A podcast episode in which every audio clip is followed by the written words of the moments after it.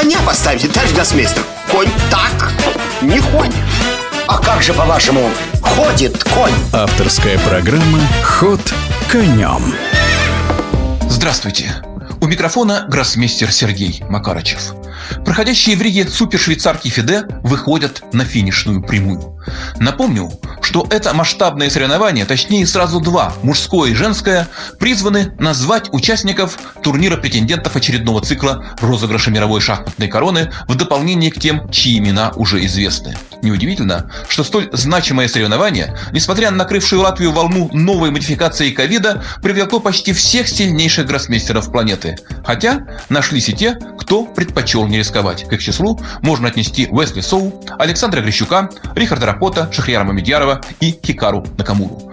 А наибольшее внимание на старте привлекла игра рейтинг фаворита турнира Фабиана Круаны, который стремился, как и на недавно завершившемся чемпионате США, навязывать, или можно сказать завязывать в каждой партии борьбу независимо от цвета фигур. Безусловно, такой подход очень импонирует болельщикам, но далеко не всегда приносит высокий спортивный результат.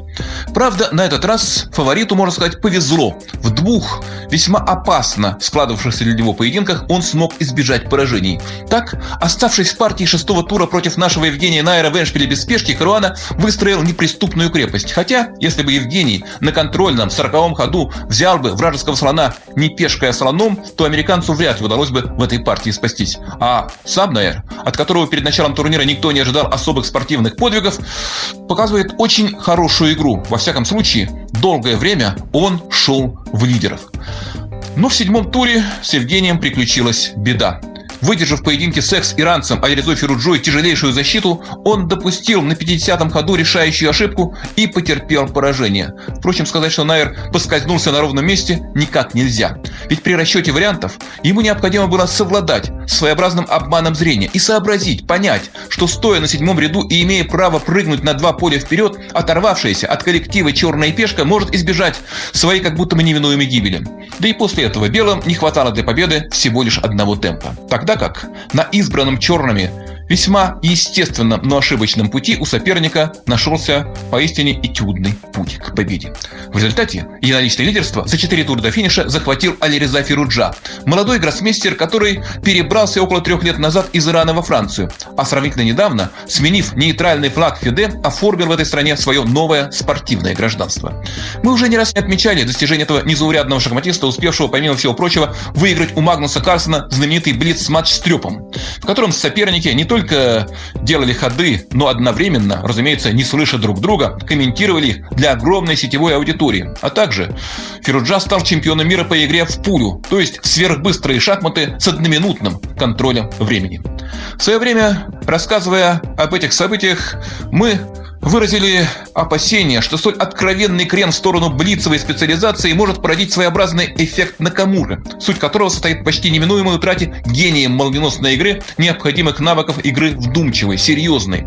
Однако, похоже, достаточно юный возраст Фируджи позволил 18-летнему гроссмейстеру сохранить необходимую интеллектуальную гибкость и, проделав огромную подготовительную работу, подойти к соревнованию, которое проходит сейчас в Риге, в отличной спортивной форме. Иными словами, лидерство Фируджи, несмотря на полученный им в седьмом туре подарок выглядит отнюдь не случайно.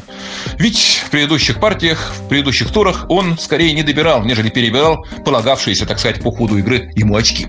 Еще одним героем старта можно по праву назвать рижанина Алексея Широва, ветерана мировых шахмат, одного из сильнейших шахматистов мира конца 90-х, начала нулевых годов. После семи туров он вместе с французом Максимом Вашьелагравом и Гришаном Шашкираном из Индии делил второе и четвертое места. А еще на полочка от лидера оставались сразу 28 шахматистов, от перечисления перечисления имен которых мы по понятным причинам воздерживаемся. Но отметили, что среди них находится место и для 10 россиян.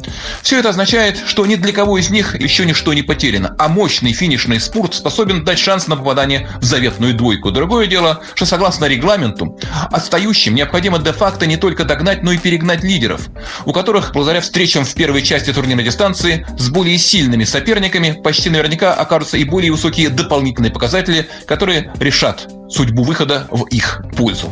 Ну а что касается соревнований женщин, то в них, точнее сказать, на нем все выглядит более или менее ясно. Хотя, несмотря на то, что прекрасные дамы разыгрывают не две, а всего лишь одну путевку на турнир претенденток, и при этом положение единоличного лидера китаянки Лэй Тинзе выглядит незыблемым, она опережает двух шахматисток Александру Косенюк и Алену Кашлинскую на целое очко, но все может случиться. И вот как раз в партии, которая игралась или играется в четверг, Алина Кашлинская черными попыталась поколебать положение единоличного лидера. Ход конем.